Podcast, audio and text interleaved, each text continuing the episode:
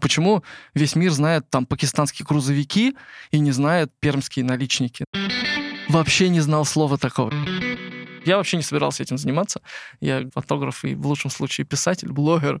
Вот. И тут вдруг заводы стоят, да, в стране одних фотографов кругом. И тут вдруг у меня свой завод маленький. Я вот даже наличники, мне говорят, я вот даже наличники сохранил. Дом сайдингом обшил, а наличники сохранил. Я говорю, красавчик, под, под, вот когда-нибудь твои потомки уберут сайдинг и тоже будут молодцы. И всем, все все сохранили.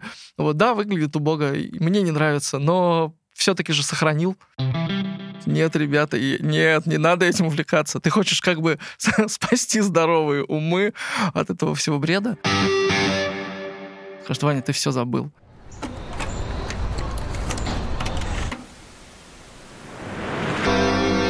Всем привет! Меня зовут Стружинский Артем. Я на трешке, и каждую неделю мы говорим о том, что провинция — это совсем не скучно. Это подкаст «Струж Вояж». Я никуда не уехал, значит, я в эфире. А, всем привет! Это подкаст «Струж Вояж». Провинция это совсем не скучно. И сегодня у меня в гостях исключительный человек. Это Иван Хафизов, фотограф, путешественник 2011 года – автор сайта виртуального музея наличников. Да, все верно. Приветствую. Всем привет. Иван, мы буквально с тобой вот э, так оба с путешествий, потому, и поэтому не могли полноценно подготовиться к этому общению. Откуда вернулся ты? А, из Пермского края мы ездили большой толпой, там 40 человек.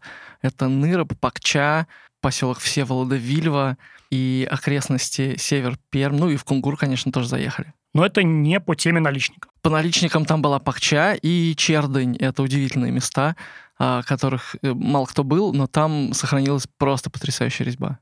И вот давай все-таки для того, чтобы мы сразу настроили аудиторию на нужный лад, вот объясни широкой общественности, почему наличники – это важно в 2022 году. А, ну, смотри, я, я только сейчас слушал интервью Ройзмана, который говорит, я собираю иконы, и я не могу сказать, почему. И я думаю, как честно и просто человек признается в этом, и я тут должен сделать каминг-аут. Я не знаю, почему это важно, но я это делаю на самом деле. То есть, ну, много лет я фотографирую наличники, и мне кажется, что это важно. Важно, что их сохранять надо, важно, чтобы люди различали наличники Пахчи от наличников Костромы и Томска от Вологды. Ну, мне кажется, это важно. Почему? Да шут его знает. Это наша история, это наши корни. Мне кажется, что это, ну, это интересно это достойно того, чтобы вообще об этом знал весь мир. Ну почему весь мир знает там пакистанские грузовики и не знает э, серьезно там пермские наличники? Ну как так вообще вышло? Это несправедливо. Поэтому мне кажется, что это надо знать, ценить и любить. Вот и я свою роль вижу в том, чтобы популяризировать, чтобы рассказать об этом всем, потому что, ну, это черт возьми, такого нет нигде. Это же необычные ребята, посмотрите. То есть наличники — это чисто русское изобретение? Ну, не совсем так. Там э, сразу начинаешь углубляться в корни. Я так думал первые несколько лет, что да, наличники — это чисто русское изобретение. Потом становится понятно, что очень сильно все зависит от определения. Если мы говорим наличники — это русское, то да, русское, ну, как бы понятно, что это русское изобретение, если мы их так определили. Но если мы говорим наличники — это обрамление вокруг окна здания, которые выполнены в дереве, то нет, на самом деле деревянные храмы в таком Таиланде вполне себе обрамлены украшениями из дерева. Там они совершенно не похожи на наши наличники. Или, например, деревянные здания в каком-нибудь Орегоне или там Чикаго, там они тоже есть. Там в Сан-Франциско полно деревянных зданий, вокруг которых, вокруг окон которых тоже есть деревянное обрамление. И более того, корни у наших наличников и у их украшений одни и те же. Это итальянская архитектура 14 века. То есть и, и мы корнями туда уходим уходим, и они корнями туда уходят. То есть, а именно Сан-Франциско все-таки не корнями в их русскую историю. Нет, нет, нет, это независимые такие. Это независ... это это отдельная ветвь, это называется викторианский стиль у них. Mm.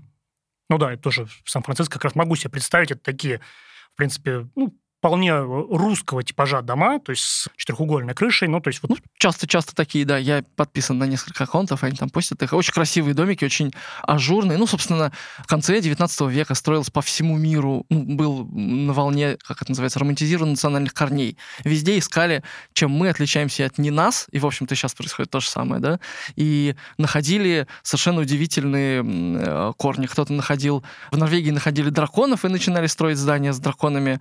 У нас находили национальный стиль и э, начинали вот строить в наш, они то же самое искали и находили, в общем-то, свои корни и копали каждый в свою сторону. А вот а, все-таки давай мы вернемся к истокам твоего увлечения наличниками. Я везде читал, что, скажем так, поворотным таким объектом был наличник в городе Энгельс. Ну, для меня, да, это был первый наличник, это было 3 До июля. этого ты это снимал вообще? Вообще не знал слова такого, серьезно. И даже более того, я еще когда их снимал, ну, нет, я был фотографом Мгм. таким любительским, да, я там с, две- с 1990 года фотографирую, как пошел в 10 лет в кружок фото. Но профессионально я не занимался съемкой еще до 2006 года, довольно долго. Но в 2004, э, каком там, получается, седьмом, вот я снял свой первый наличник, называл это тогда «Цветные окошки» в Энгельсе. Энгельс э, в Саратовской области э, стал для меня таким поворотом. Там простецкие довольно-таки Кстати, окошки вот у меня абсолютно не в какой-то нет такой ассоциации, что в Энгельсе какие-то особо Не интересные наличники могут быть. Если бы я попал в Костромскую область или в какой-нибудь Томск, у меня, наверное, такой проект бы никогда бы не появился, потому что они там настолько разные, а в Энгельсе они все довольно-таки похожие. То есть вот они примерно как московские окна похожи друг на друга, также и энгельские похожи друг на друга, что цветом отличаются шторок. Вот. Ну, то есть ставни, в Энгельсе ставни, Тут, наверное, сказалось то, что я как раз не видел ставень много-много лет, нигде не видел ставень. И для меня вот это было, ух ты, окошки со ставнями. Да еще и тут, значит, филенка у ставень, она, значит, периодически а, там выделена белым или э, синим, или там синим с красным. Филенка — это вот рамка, как ставень, он же сборный, да, такой конструкции.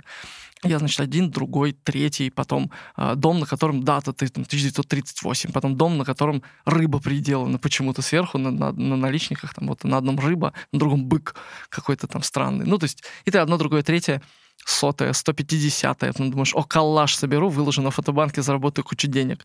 Ну, вот и так пошло. А потом была еще одна командировка в Навашино, это уже область Нижегородская. И оттуда меня отправили уже. э, Я говорю, вот я окошки снимал, смотрите какие. Они, о, давай езжай в деревню Дедово, там еще наснимаешь. А дерев... село, на самом деле, оказалось Дедово. Потом в самом Навашине там такие советские уже с болтами, там конструктивизм такой смешной. И потом еще Муром. Ну и, в общем, так одно с другой за третье. За несколько недель у меня скапливается коллекция, и становится понятно, что они отличаются в каждом городе. Вот это интересно было. И ты уже начинаешь как-то более целенаправленно там подходить к изучению, смотришь, о, а здесь вот похоже на те, а здесь похоже на эти. Вот я сейчас под большим впечатлением от Пакче, от э, Чердани, а там, что для меня удивительно, встречаются наличники, которые в целом похожи на те, что в Костромской области. То есть, ну, где Костромская, где Пермский край, очень сильно далеко. Но у меня дыра, потому что я не был пока в Кировской области вообще, ни в Вятке, нигде. А все эти традиции, они на самом деле перетекают. Они же не на самолете, как бы... Причем, скорее всего, по реке. Конечно, конечно, по рекам, да, по рекам. То есть и эти традиции, надо их искать корни как раз в, вот, в- не, не корни, да, а вот связующие какие-то элементы в вятке, где-то там. То есть очень интересно, как это все перетекает, потому что этого же вида наличники даже в самой Костромской области их было там 4 или 5. То есть в ней одни, но явно похожие на те, что были в Судиславле и в Солигаличе. То есть это явно, вот они где-то одно что-то подсмотрели, дальше каждый начал делать что-то свое, и вот, вот, вот похоже, похоже, похоже другое. Вот так оно все развивалось. И с 2007 уже сколько лет-то? Я уже сбился. Короче, 15 примерно.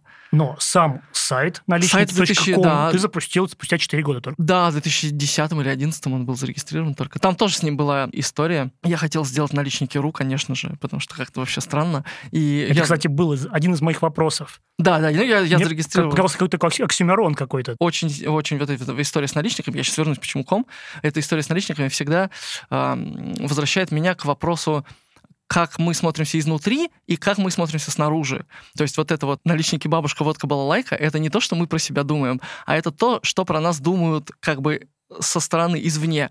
То же самое, я приезжаю в Бурятию и говорю, вот бурятские наличники, меня поправляют, это не бурятские, это русские. Я говорю, ребят, мы в Бурятии, все наличники, которые в Бурятии, бурятские. Но внутри Бурятии это не так.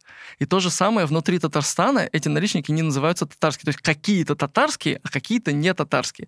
Но извне мы их называем все татарские, потому что они внутри Татарстана. И вот то же самое, да, э, наличники ком это как бы сайт для иностранной аудитории, хотя на самом деле он для нас. Ну так вот, почему так получилось? Я захожу, 2000, там, какой, девятый год, я захожу наличники.ру зарегистрировать, ну, свободен домен, захожу через там, а, 20 долларов в месяц, ой, в год надо платить же за домен. Это же ого какие деньги. Я такой, ну ладно, попозже как-нибудь соберусь. Через полгодика захожу, свободен. Ну, через полгодика захожу, он занят. Ну, понятно, кто-то увидел, что какой-то есть интерес, да, там, как это происходит, как-то отмониторили. Я такой, вот какие люди вредные. Написал им, говорю, может, продадите мне? Они говорят, 35 тысяч рублей. Я говорю, это там тысяча с лишним долларов.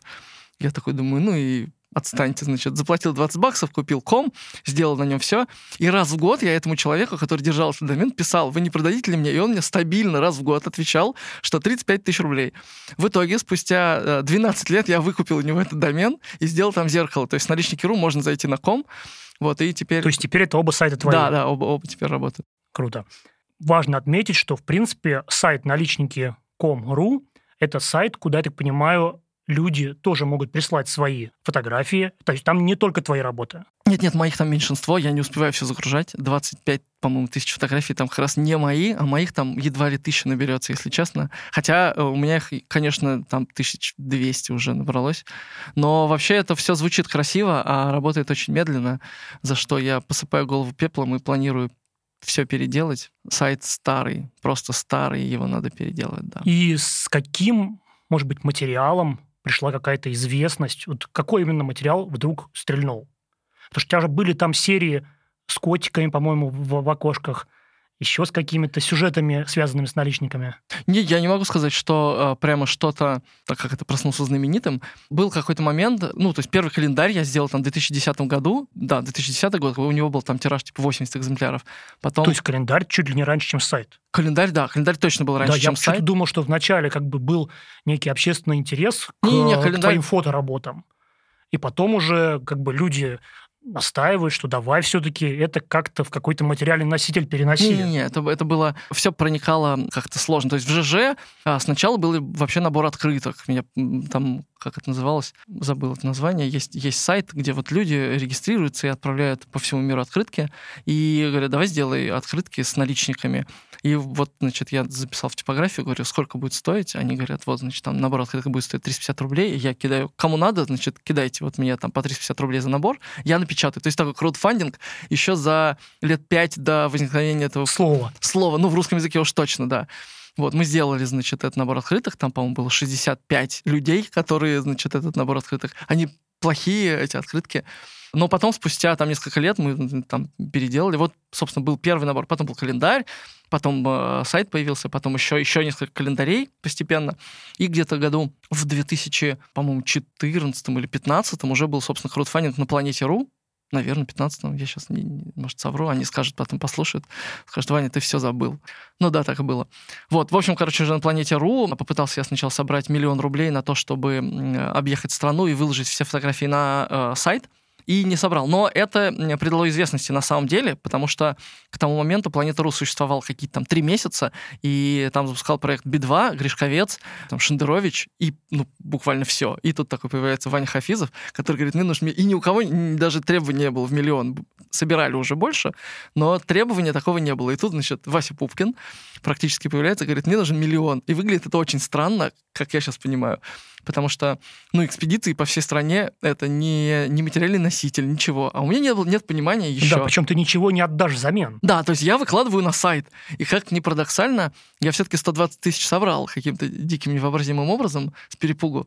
Вот. Ну, потому что я ну, там не спал месяц, всем писал письма, чтобы вот меня поддержали, помогли, все такой интересный проект, в общем. И на самом деле куча народу подключилась, и собрали вот 120 тысяч, мне потом перечислили, я объездил три области и, как бы, в общем, сделал то, что обещал. А потом стал больше читать про краудфандинг, понял, что лучше работает, если ты даешь что-то взамен. Краудфандинг — это, в общем, не, безвозмездно, а, а наоборот. И я уже написал, что давайте э, все то же самое, я объеду всю страну, отсниму и сделаю книгу. Но только всю страну и книгу — это и совсем не то же самое, что просто всю страну объехать. И я уже написал, что надо собрать 10 миллионов рублей, и ничего не собрал. Вот, и так получилось, что второй краудфандинг э, получился провальный, неуспешный. Но, тем не менее, и о первом, и о втором довольно много написали. Там о первом, по-моему, написала, ох, CNN, что ли, и, или BBC, ну, кто-то. Что-то как неудобно, мне CNN, BBC перепутал, да? Вот, в общем, короче... Я думаю, вот они точно наш подкаст не послушают. Ну, не будем, не будем. В общем, может, они мониторят по упоминаниям. А оттуда уже перепостили все практически, все региональные газеты, которых я упоминал, регионы. К тому моменту уже вышла какая-то там одна из первых заметок чебоксарских окон негасимых свет. Это в газете «Вечерние Чебоксары» написали, значит, про мою коллекцию наличников. Ну и еще там где-то. Ну, в общем, короче, уже как-то что-то набиралось, тем более уже был сайт. Я тогда уже зарегистрировался ВКонтакте и Фейсбуке, запрещенном ныне. Вот. Так это все продолжало расти, но у меня было там к моменту краудфандинга там 300 подписчиков. Ну, то есть ни, ни о чем. Но все постепенно-постепенно росло. Был еще один, э, один такой крутой момент, когда у меня э, уже, уже спустя там, я не знаю, какой-то 2018 год, когда вдруг в Инстаграме обо мне написал Дудь. То есть и, э, и там я было 24 да, тысячи. Я помню. 24 тысячи, а потом вдруг бас там 32. Я такой, что произошло? И мне все начинают писать, о, ничего себе. А я даже не знал, что у Дудя есть Инстаграм. То есть я его в Ютубе смотрел, а про Инстаграм я его даже не в курсе был. Ну, я подписался, конечно. Из уважения спасибо ему сказал. Было приятно. Но вообще, вообще я понял, что а он сделал два поста с разницей в день. Написал про меня и про одного парня, который пишет про э, квартиры питерские, такие заброшенные, не заброшенные. Он еще про Маркова тогда как раз написал. Про Маркова, ну, плюс-минус где-то в, в то же время. И на меня подписали, значит, там 12 тысяч человек, а на того, который про квартиры, там, по-моему, 100. И я думаю, все-таки я не захожу в этой аудитории. Вот, я думаю, как-то я не отработал. Не, но все-таки наличники такая сложная тема, скажем так. Ну, не знаю, не знаю. Красиво, мне кажется. Я не понимаю, почему еще до сих пор у меня не миллион подписчиков. А, а, а в Ютубе вообще 300 человек. Зато все друг друга в лицо, а в наверное, знают. тоже есть канал? Ну, там 8 роликов, да. Обязательно тоже посмотрю. А вот, кстати, продолжая тему краудфандинга, угу. на самом деле человек, который связал нас с тобой, тоже очень тесно связан с этой э, платформой. Это Алена Петухова. Угу собственница дома в Заозерье, как она сама его называет, сельская учительница, которая решила выкупить э, старинную усадьбу и восстановить э, ее и там сделать гостиницу. Угу. Мы как раз были у нее в гостях, и как раз она сказала, что ну типа такое новоселье. И мы решили, какой бы подарок ей подарить, и моя группа предложила, давайте, говорит, подарим ей модель наличника. Ага. Ну, кстати, там немножко не сложилось, мне его привезли позже, чем я съездил к ней, но, по крайней мере, я ей сказал, что вот, я вам точно его отправлю по почте. Это как бы, ну, никуда я не денусь. Она говорит, прикольно, как раз очень сильно угадали, потому что я с Иваном э, общаюсь, и как раз вот я через нее с тобой познакомился. Круто, круто. Мы к ней э, заезжали, на самом деле, тоже ездили на съемки. Куда-то мы ехали вдаль, в Ярославскую область, а в Большое село с съемочной группой, и заезжали mm-hmm. как раз в Заозерье. Вот, потрясающий вообще дом, потрясающая история. Я как раз хотел бы еще а, сделать акцент, что сейчас краудфандинговые платформы, они в том числе позволяют такого рода культурные проекты, социальные проекты поднимать и вот таким людям типа Алены Петуховой э, создавать просто какие-то шедевры. Слушай, мне кажется, вообще краудфандинг вытащил новую, как это назвать бы, новую ветвь, новую ну, когор, когорту предпринимателей, которые... В общем-то, это же просто предпринимательство. Ну, по сути, то, что я делаю, то, что она делает, то, что делает Гузель Санжапова, это просто предпринимательство. И то, о чем не стыдно говорить. Ну, как мне кажется, это прям предпринимательство в чистом виде.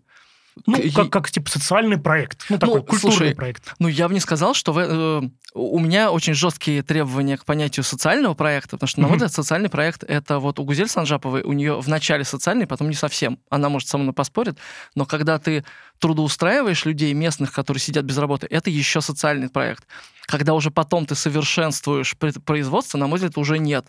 Вот, у меня вообще не социальный проект. Ну, серьезно. Я занимаюсь популяризацией, но я ИП какой социальный проект, я там тружусь.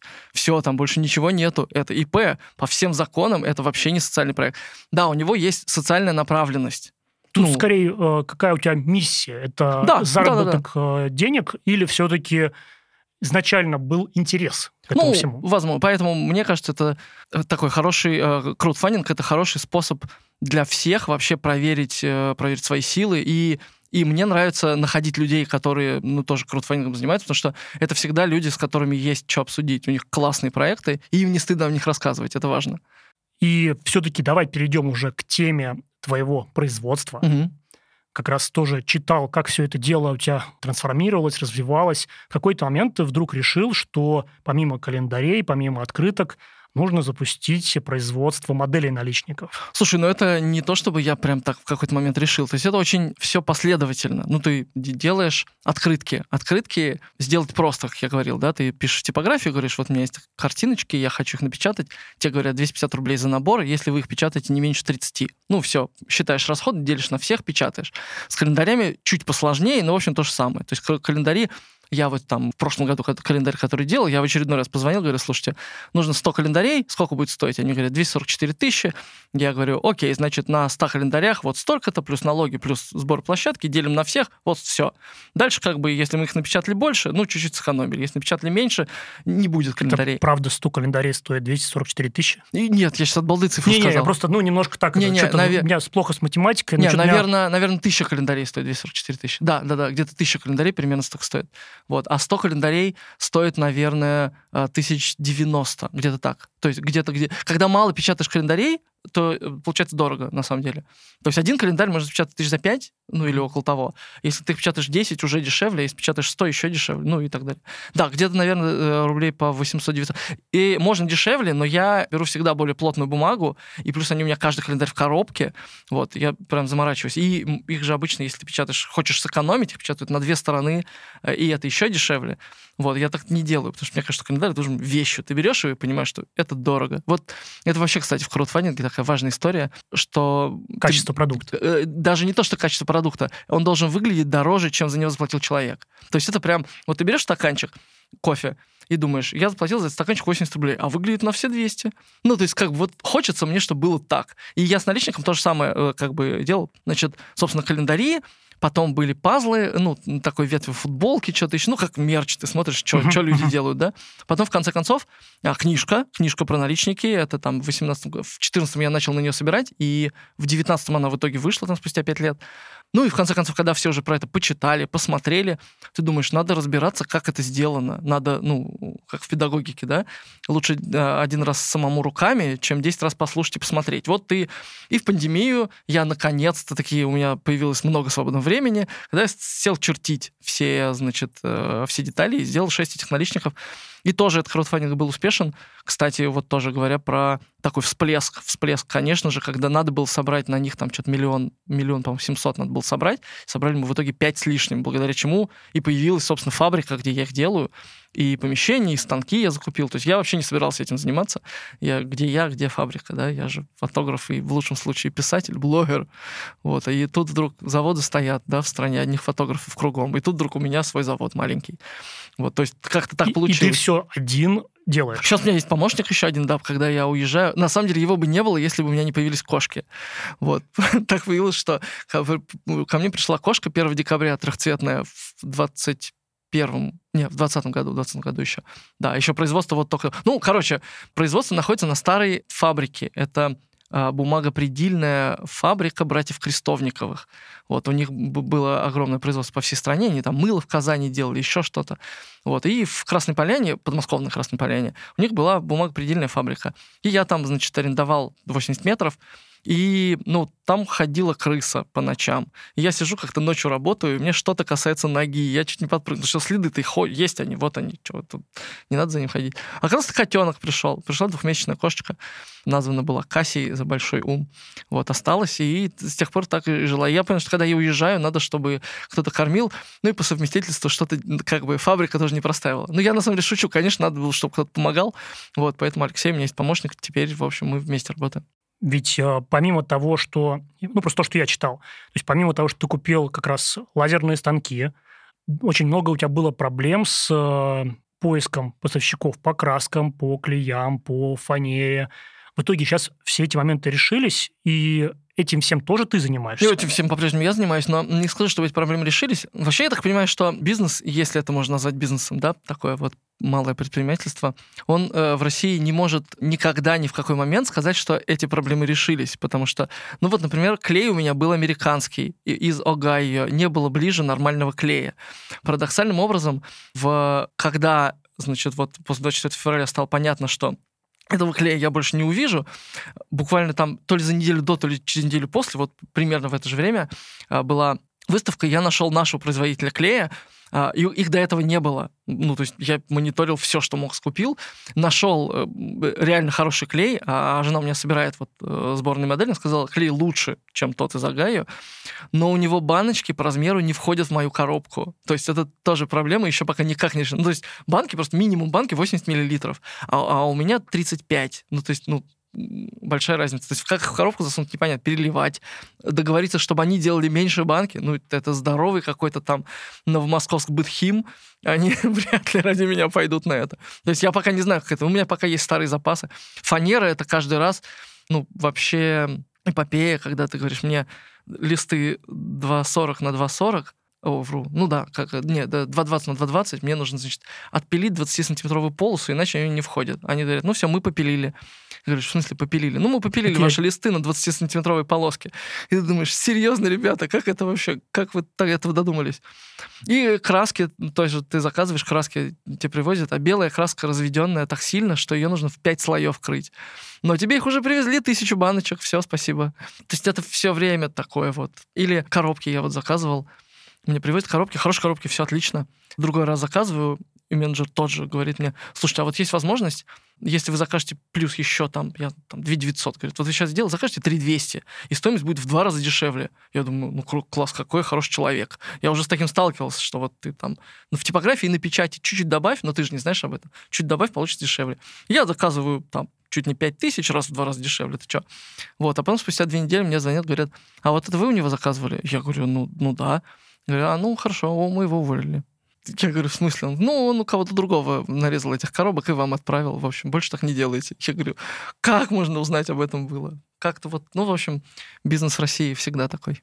Кстати, применительно как раз к этому разговору у меня в том числе был такой выезд, ну, посвященный промышленного потенциала того или иного региона. Угу. То есть как раз э, в начале марта этого года у нас был выезд Тула промышленная. Угу.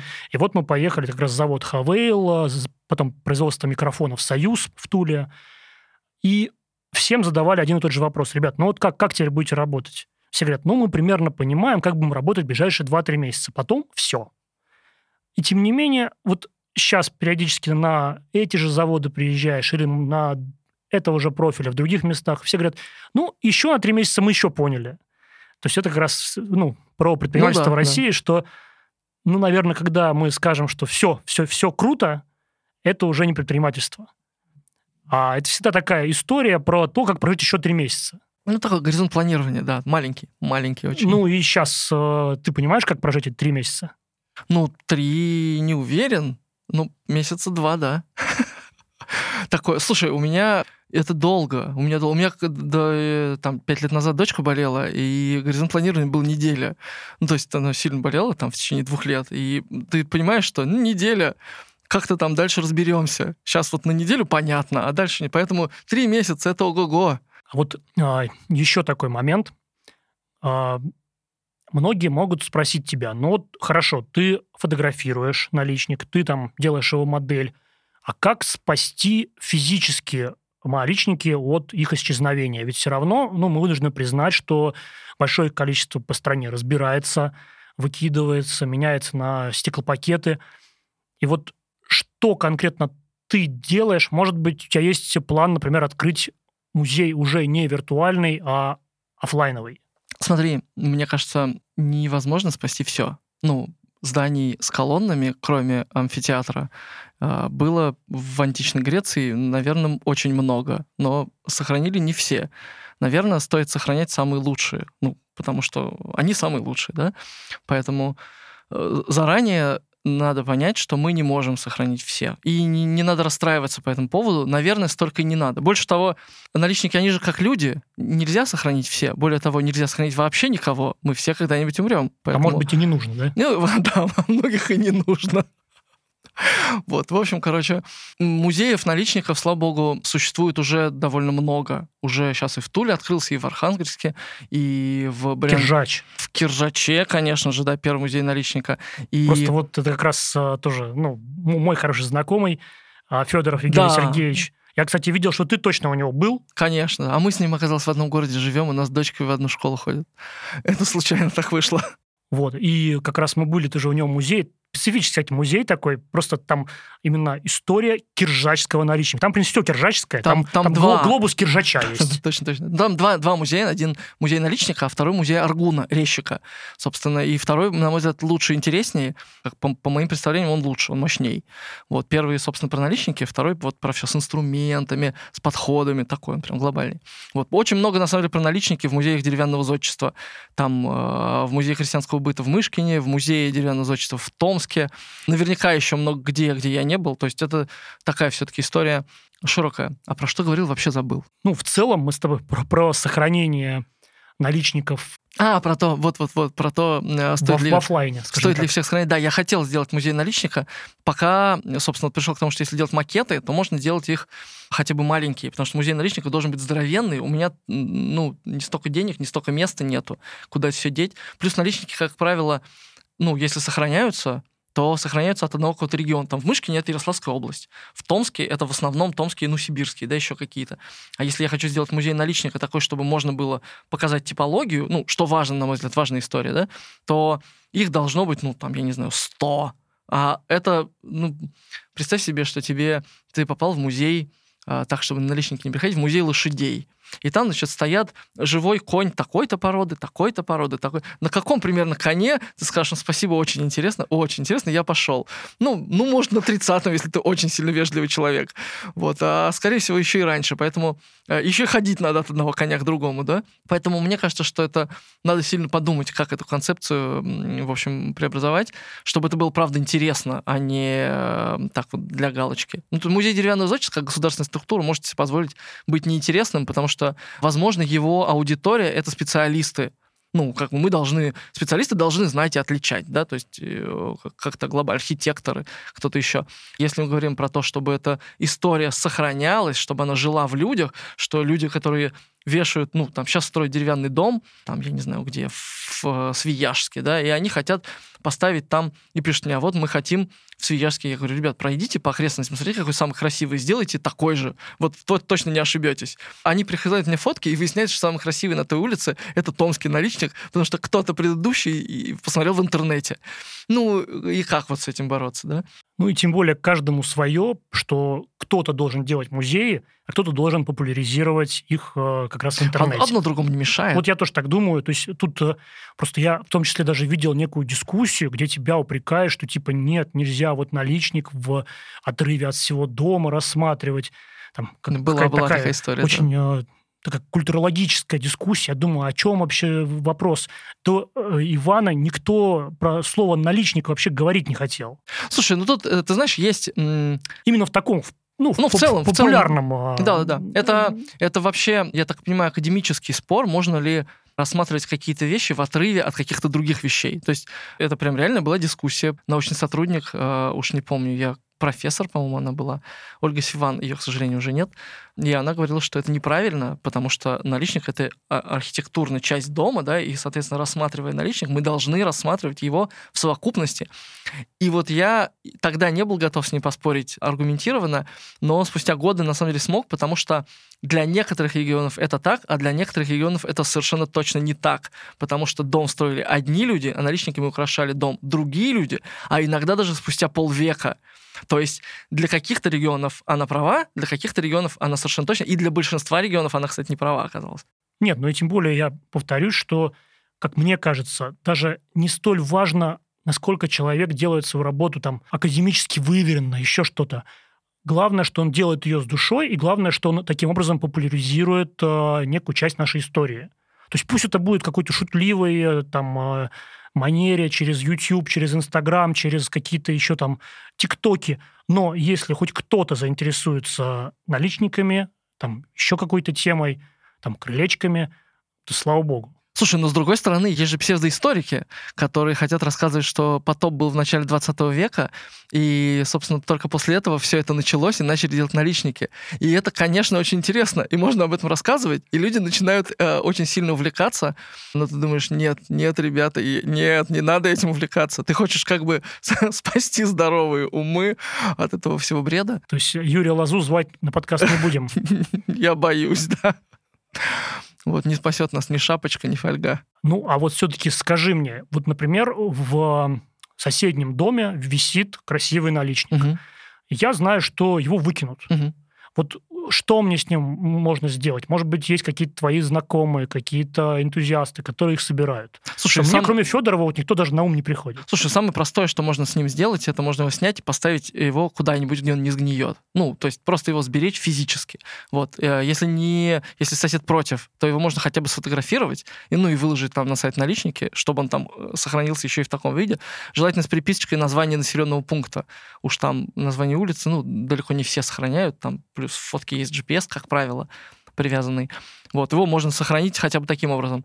Тут уже дальше, дальше начинаются более сложные истории, когда если это там, условно, Владимирская область, можно действительно связаться с музеем в Киржаче и отправить от наличника им. Но тут надо вкладываться в эту газель или куда-то его на крышу машины, поцарапав ему ей крышу, как-то загрузить, еще что-то придумывать. Если это Тульская область, там есть Тульский музей наличника. Если это Томская область, тоже. Ну, например, в Калужской области, я не знаю, музея наличника, по-моему, нету. Ну, в Калуге, Калужская область и пострадала довольно сильно во время войны, там мало чего сохранилось. Я, кстати, вот про Тульский не слышал, хотя у меня была Тульская область вся, и вроде как, ну, в основном а, какие-то по верхам я большое количество музеев объездил. Прям в Туле в, прошлом, го- в позапрошлом году он открылся. В прошлом году они там э, расширили пространство. А, Хорошо. Обязательно еще раз вернусь к этой да, теме. да, да, да, там такая- и хороший такой у них подход глобальный и научный. Но говорят, трудно в него попасть, надо записываться, он государственный. А, ну это как раз не проблема, потому что я за долгое время начинаю организовывать все, и в целом там и за полгода, в принципе, вполне могу себе позволить. Ну, то есть, в общем, э, можно куда-то его а, пристроить. Можно найти реставраторов, можно самому из, из наличника сделать довольно несложно зеркало. Э, В общем, не шлифовать, ничего с ним не делать, сзади приделать зеркало на э, штапиках и повесить его на стенку. Можно сделать из него книжный шкаф. Опять же, все довольно просто. Техни... Если руки растут не как у меня, а как у всех остальных людей, то можно сделать. Я просто вешаю на стенку. У меня пять есть уже наличников, просто висят на стенах на фабрике. Э, Ну, кошкам нравится, они лазят по ним. Вот. Все довольны. А вот ты сказал про реставратора. А в целом, есть ли мастера или места, где все-таки сохраняют ту традицию производства ну, такого классического наличника? Не, ну, что такое классический Ну, наличник, мы классический не именно знаем. для, даль- для данной местности. Ну, Что, например, где-нибудь там в глубинке Пермского края есть мастер, который именно вот то, как это было сто лет, вот он так сейчас и делает. Не, не, так не бывает, потому что традиция прервалась примерно три раза. Первый раз с революцией, второй раз с Великой Отечественной войной, и третий раз с 90-ми годами. То есть как как только-только это набирало набо- обороты, это потом обрезалось. И то же самое, кстати, произошло примерно года с 2000-го. Начало все это подниматься по всем регионам в среднем, и где-то к году к 2015-му все стухло опять. А Вот. почему? Часто почему? Вроде как сейчас на, на все русское, на, на все такое. Не-не, деньги кончились. Деньги кончились. Были лихие какие-то вот безумные деньги у людей. Люди строили деревянные дома. Потом стала куча объявлений об их продаже. И мне предлагали купить в Свердловской области там дом. Ох, я сейчас совру. То ли какого-то бывшего хозяина аптек, то ли какого-то бывшего заместителя мэра. В общем, э, какой-то там двухэтажный здоровенный дом, весь в резьбе, э, изъят за долги судебными приставами. Ну, в общем, и это не единичная история. Много таких вот деревянных домов а, богатых людей, построенных вот в нулевые годы. Закончились деньги, так, по большому счету. И, э, и резчики тоже, в общем, сейчас в основном не занимаются наличниками. Это скорее, ну, так, не скажу факультативно, но э, мало их. Есть, конечно, у меня там есть в Инстаграме два десятка человек, которые могут, но зайди в их аккаунт и увидишь не наличники. Это их не основное. Они мебель делают, они Ну да. реставрируют что-то, они там с Том Сойерфестом восстанавливают наличники, да, но в принципе они занимаются другими вещами. Просто ты говоришь, закончились деньги. Да, это понятно, и я тоже, ну, у, у многих ребят видел, что, конечно, сейчас будет тяжелее. Но в целом некий тренд на восстановление вот какого-то исторического русского, он, он есть. Тот же самый там Том Сойер Фест, при, при всех каких-то вопросах, а, они говорят, что ну, вот такого бума интереса мы не видели никогда. Интересно, конечно. Ну, мне кажется, общественное, общественное настроение это подросли То есть если там 20 лет назад можно было ну, деревянный... То есть этот внутренний туризм, он, конечно, сейчас тоже, да, переживает тоже, э, тоже бум, конечно, да, да. И э, очень интересно, что общественные организации тоже, несмотря на все сложности, э, начинают, не начинают, да, продолжают развиваться все-таки сильнее и сильнее. То есть если там, я говорю, в 2005 году снести деревянный дом в Москве, никто бы за него не вышел, то сейчас это немыслимая ситуация. Сейчас уже столько всяких архнадзоров и других, и ВАПИК уже, и, и э, причем, ну, ВАПИК сейчас государственный, да, есть какие-то низовые горизонтальные, которые подключатся, тут же непонятно, на каких вообще э, основаниях, на каких бровях они выползут, но они вступятся и не дадут, возможно, и, ну, возможно, не справятся. Вот, но, тем не менее, а, будет какой-то общественный резонанс. Соцсети подросли, вот это все. Вот, поэтому время поменялось, да. А вот а, еще такой момент. Когда ты готовишь свои экспедиции, как ты узнаешь о тех местах, которые могут представлять для тебя интерес? Ну, потому что, например, если я общался с сталкерами, которые занимаются заброшками, они говорили, что мы изучаем, чтобы, типа, вот там дороги на спутнике практически уже не было, там потом по форме крыши что-то по типу забора. Ну, то есть ищем самую какую-то глухую глухомань, туда приезжаем, там может не быть ничего, а может стоять какой-нибудь ну, типа заброшенный детский садик, например. Вот как можно наличник-то разглядеть из космоса? Слушай, ну не, все проще, поскольку наличники как неуловимый Джо, они не в смысле такие быстрые, а в смысле никому не нужны. То ты можешь ехать в любой населенный пункт, и с вероятностью там 90% ты там обнаружишь наличники, и, скорее всего, их никто не снимал. Ну, просто... Э, или, или снимал, но... Ну, не ты. Ну, ну, нет, ну то, что не ты, это понятно, но фотографий нет в открытом доступе нигде, потому что они, возможно, есть в каком-нибудь архиве какого-нибудь э, научного музея, в смысле нау- научной организации или музея. Ну, то есть некоторые есть там книжки 50-х годов, по которым я смотрю название деревни Нижегородской области, я заезжаю туда и понимаю, что ни деревни, ни дома, ни наличника, ничего нет. А э, соседняя деревня мне пишут в Инстаграме комментарии и говорят, слушай, ты вот будешь там рядом, э, заезжай, а там стоит. Ну, этой деревни нет в книжке, и про нее ничего не сказано. Но ты заезжаешь, а там действительно сохранились, э, сохранилась резьба, и сохранились там, ну да, там три дома на 25, но тем не менее, они невероятного уровня. Это все интересно. А какую-то, может быть, особую рекомендацию можешь дать региона, города, конкретного здания? Слушай, я люблю, когда... Э, это такое детское я люблю крайности, когда прям вот ажур безумный такой вот, прямо как в Индии практически. Это там Брянская область, Злынка, или это Козьмодемьянск, Марий Эл, или, ну, в Нижегородской области э, там Васильсурск, небольшой городок, ну, там много резьбы. В принципе, Арзамас, э, то, ну, там тоже немного сохранился. Городец, такой попсовый, конечно. У меня в этом году Ярославская, может быть, что-то по ней?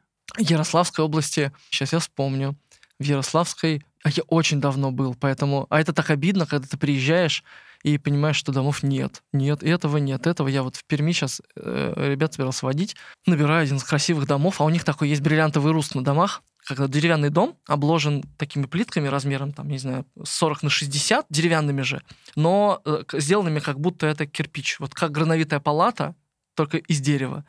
И я, значит, э, там, Горького 45, прихожу, там высоточка стоит. Ну, как я помню этот дом, хороший был дом, нормальный, такой прям крепкий, нет его все. Ну, в 2010 году, понятно, 12 лет прошло, что уж.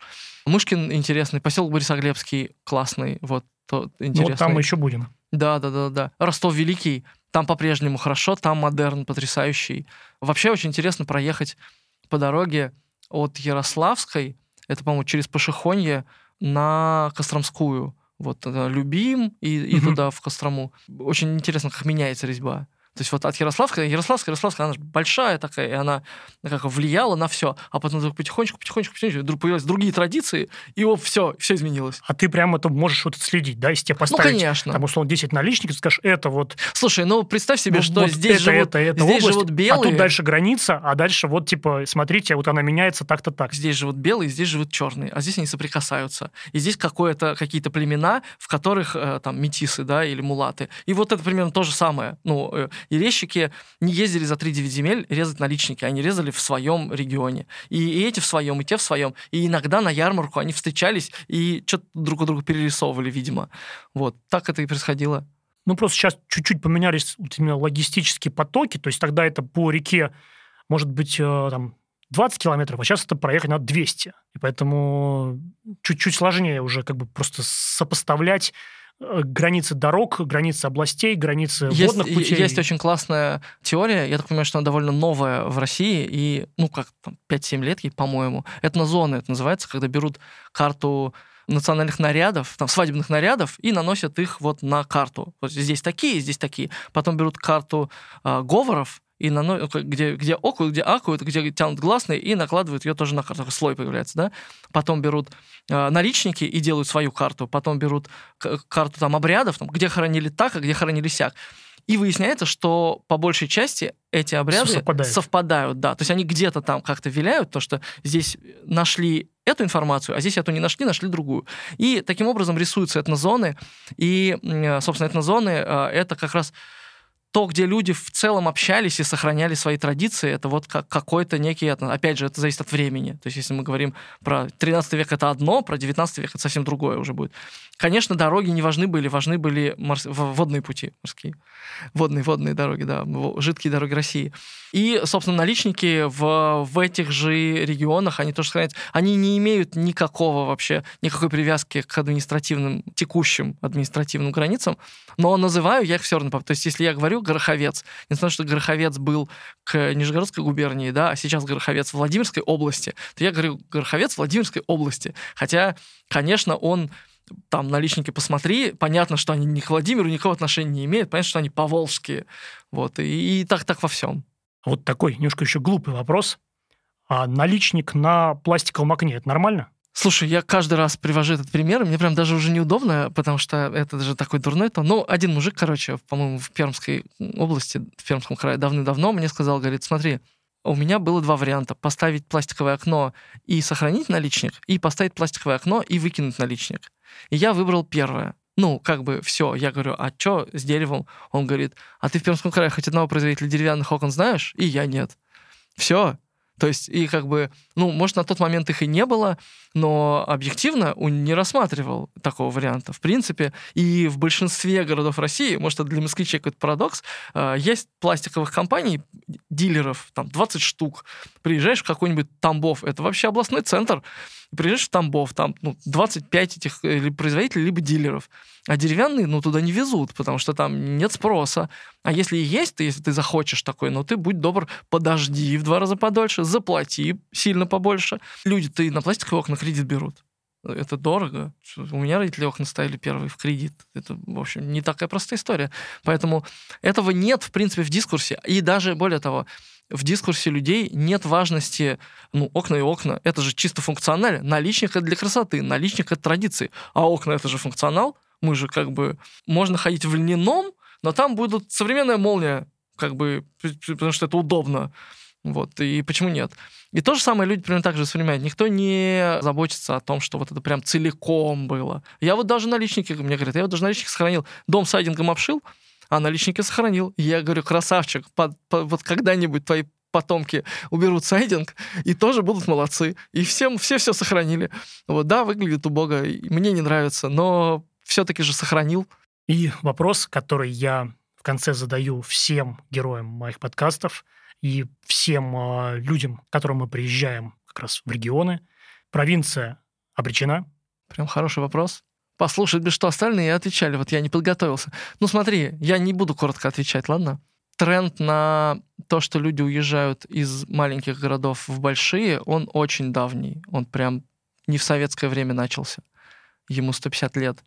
В этом смысле наличники точно так же. Тренд на увеличение размера светового проема, он начался в 17 веке и продолжается. Да? И там в перспективе это стеклянная стена — в которой нет вообще никаких наличников, ничего. Просто стеклянная стена mm-hmm. на юг, как можно больше солнца. То же самое. Конечно, тренд на переезд людей ведет к тому, чтобы все переселились в большие города, потому что чем теснее связи, тем быстрее развитие, тем быстрее обучение. Но вместе с этим есть и противодействующий тренд. Люди едут обратно, люди строят деревянные дома, поэтому как глобально, конечно, и провинция обречена, как сельскохозяйственная житница России, вот это вот крестьянские э, хозяйства, этого не будет, уже туда не вернуться. Так же, как и как там 150 лет назад, 90% людей жили в деревянных домах с наличниками, и такого тоже не будет. Но сохранить это как соль, как звездочки, на которые стоит равняться, мне кажется, вполне в наших силах. Так что я уверен, несмотря на то, что все это обречено, как мы все, такие вот очаги красоты будут сохраняться в любом случае. Иван, я благодарю тебя за этот ответ, в целом за нашу встречу. Ну, немножко в пользу своего проекта скажу, что я как раз вот эту соль пытаюсь показать тех людей, которые провинцию делают нескучной, и которые эту провинцию считают как раз э, своим домом и никуда туда уезжать не хотят. И как раз в следующем году у меня Московская область. Мы обязательно заедем к тебе в мастерскую. Буду рад, буду рад. Класс. Спасибо. Спасибо тебе. Всем пока. Подписывайтесь на социальные сети Ивана. Мы обязательно дадим их в закрепленном комментарии. И на социальные сети нашего проекта. Пока-пока. Всем пока.